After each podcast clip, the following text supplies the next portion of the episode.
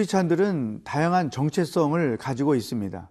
구원받은 자, 하나님의 사랑을 받는 자, 성도, 혹은 더 나아가서 중보기도자. 그러나 오늘 본문 말씀에서 또 한 가지 우리가 어떤 사람이 되어야 하는지를 설명해 주고 있습니다. 그리스도인의 또 하나의 정체성이 무엇인지 묵상을 통해서 찾아보도록 하겠습니다.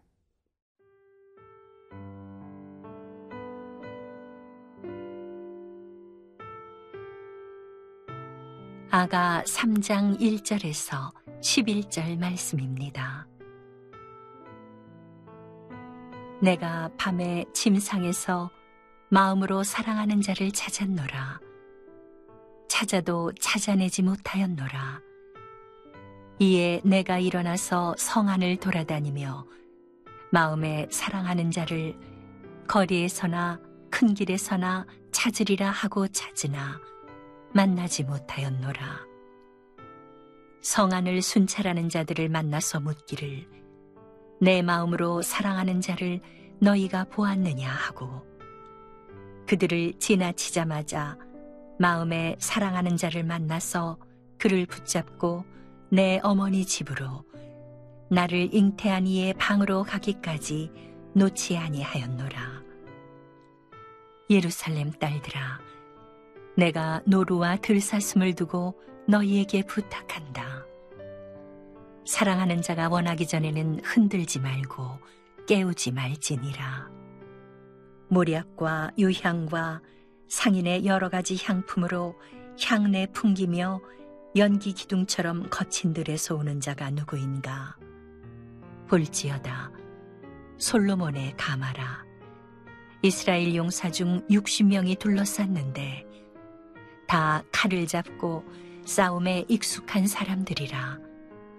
밤의 두려움으로 말미암아 각기 허리에 칼을 찾느니라. 솔로몬 왕이 레바논 나무로 자기의 가마를 만들었는데 그 기둥은 은이요 바닥은 금이요 자리는 자색 깔개라. 그 안에는 예루살렘 딸들의 사랑이 엮어져 있구나. 시온의 딸들아 나와서 솔로몬 왕을 보라.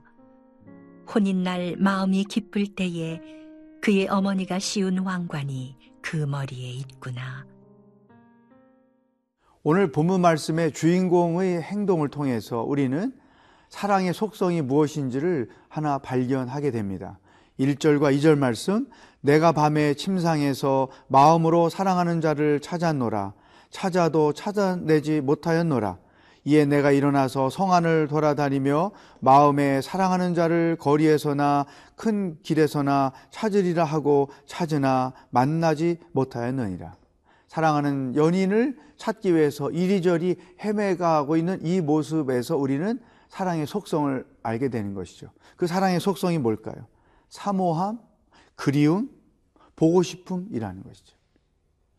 여러분, 우리 크리스찬들은 하나님을 사모하고 하나님을 그리워하고 하나님을 보고 싶어 하는 그 사랑을 가져야 되는 것이죠. 그게 건강한 사람, 건강한 크리스찬의 어떤 증표이기도 합니다. 이것을 다른 말로 표현하면 영적인 목마름, 영혼의 고갈이라고도 할 수 있죠. 내가 인생을 살아가면서 하나님이 필요하다고 느껴짐, 하나님의 도움이 필요하다고 느낌, 하나님의 지혜가 필요하다고 느껴지는 것. 이것이 하나님을 그리워하고 하나님을 사모하고 있는 것이죠. 특별히 시편 42편에 보면 이런 사모함을 잘 설명해 주고 있죠. 가사로 또 곡을 붙여서 우리가 예배 때도 많이 부르는 그와 같은 찬송이죠. 목마른 사슴 시냇물을 찾아 헤매이듯 내 영혼 주를 찾기에 갈급하나이다. 이 영혼의 목마름, 어떤 영혼을 어, 사모함 이런 것들이 기본적으로 우리 마음에 있어야 그 사람은 건강한 그리스도인으로 살아갈 수 있다는 것이죠. 그렇다면 이런 영혼의 목마름은 무엇으로 채울 수 있는가? 그것이 곧 하나님의 말씀이라고 하는 것입니다. 왜냐하면 하나님은 우리들에게 그 목마름, 배고픔을 해결할 수 있는 대안으로서 하나님의 말씀을 주신 것이죠. 말씀을 묵상하고 그 묵상한 말씀을 또 되새기고 또 삶에서 그것들을 지켜나갈 때 우리의 목마름은 채워지고 갈급함이 채워지게 된다는 거죠. 이런 어, 건강한 증세가 분명히 우리에게 있어야 하는 거예요. 여러분에게 제가 질문합니다. 내 안에는 이런 목마름이 있는가? 그리고 그 목마름을 채우는 말씀 묵상이 내 삶 가운데 있는가? 우리가 사람이 건강하면 끼니가 되면 배고픔을 느끼죠. 저도 사실은 제일 취약한 점이 배고픔을 못 찾는 거, 못 찾는 건데요. 어, 그럴 때마다 먹거리를 어, 먹어야 내 신체적인 리듬이 자기 자리를 지키듯이 건강한 크리스찬이라고 하면 기본적으로 하나님과 그분의 말씀에 대한 목마름을 갖게 돼 있어요.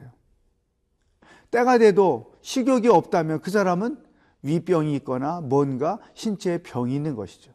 하나님의 말씀을 그리워하거나 사모하거나 하나님의 말씀을 먹고자 하는 영적인 리드가 그 마음께 일주일 살아가면서 없다고 하면 분명히 그 영이 병들어 있는 거예요. 절대 건강한 것은 아니라는 것이죠. 사랑하는 여러분, 내 안에는 이 영혼의 목마름이 있는가? 하나님을 갈구함, 하나님의 말씀을 갈구함이 내 심령 속에 있는가? 그리고 하나님의 말씀을 통해서 그 갈구함을 채워가면서 신앙 생활을 하고 있는가? 이 하나님의 말씀을 묵상하며 하루를 살아갈 수 있기를 주의 이름으로 축복합니다.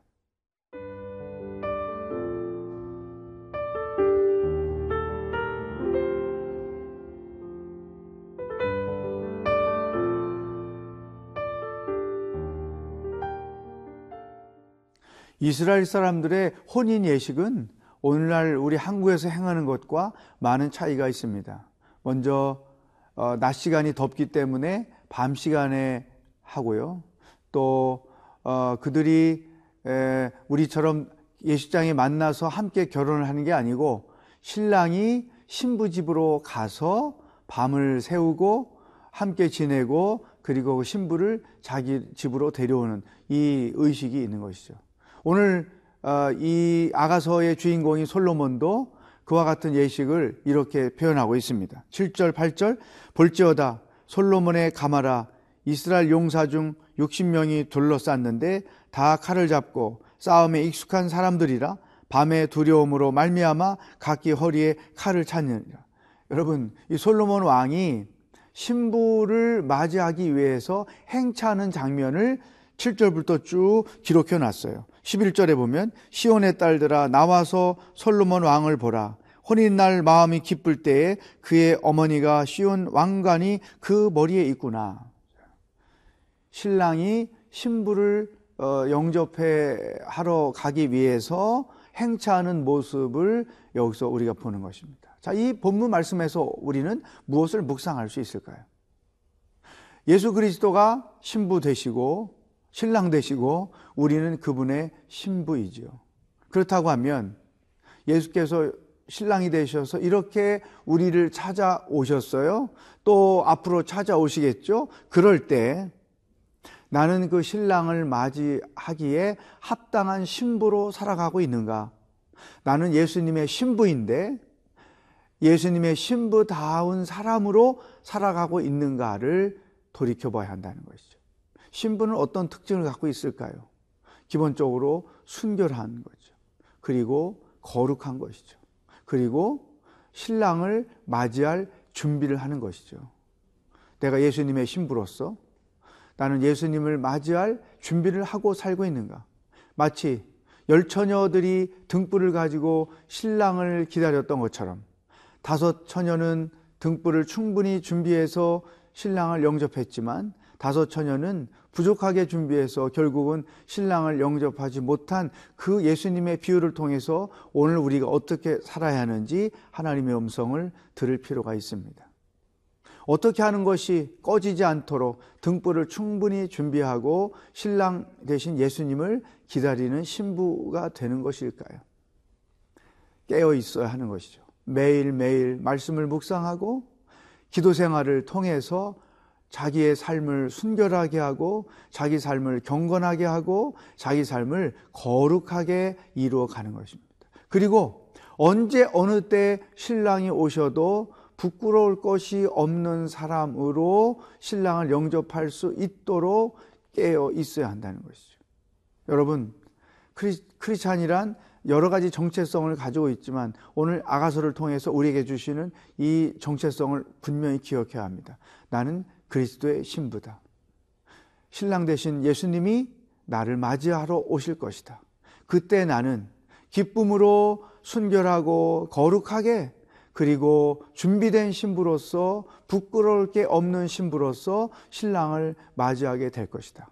이와 같은 일종의 재림신앙, 종말신앙을 가지고 하루하루를 살아가야 한다는 것입니다.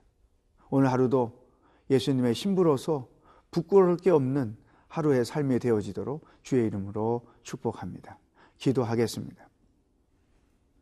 하나님, 우리를 예수님의 신부로 삼아 주셔서 감사합니다. 신랑 되신 예수님이 언제 우리를 영접하러 오셔도 부끄러울 게 없는 신부로서 하루하루를 경건하게, 순결하게, 거룩하게 살아가는 백성이 되게 하여 주시옵소서. 예수님의 이름으로 기도하옵나이다. 아멘.